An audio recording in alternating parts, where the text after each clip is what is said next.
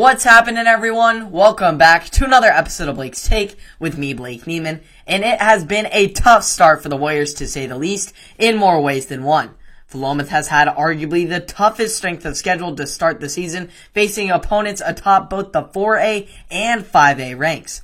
After falling to both Gladstone and Henley the week prior, the Warriors were faced with yet another tall task in facing both Crescent Valley and Dallas. Philomath battled hard against both 5A opponents, but ultimately just got, came up short in the end due to a combination of pitching struggles and the daunting simple fielding mistakes that have continued to give the Warriors trouble time and time again.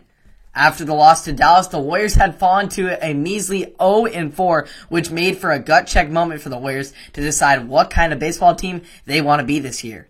Philomath finally was able to flip the switch and make their second game of a doubleheader be a night and day difference from the earlier game against Dallas. The Warriors erupted for 21 hits against Astoria and looked like the team we all know they are capable of being. Philomath jumped out to an early four-run lead in the first two innings thanks to a single by Ty May, John McCombs, Mason Stearns, and an RBI double by Carson Girding. However, in the third, Astoria would counter with two runs of their own in, in the third, which put the pressure back on the Warriors to respond. The Warriors responded in a big way, burying the Fishermen with 13 runs over the course of the next two innings, as several Warriors had extra base hits, with most notably John McCombs getting the rally started with a solo home run. In the end, McCombs went 4 for 4 with a solo shot and 3 RBIs, Alec Russell went 3 for 3, while Carson Girding and Mason Stearns each went 3 for 4. Additionally, Cameron Ordway, Ty May, and David Griffith each had a pair of hits in the win.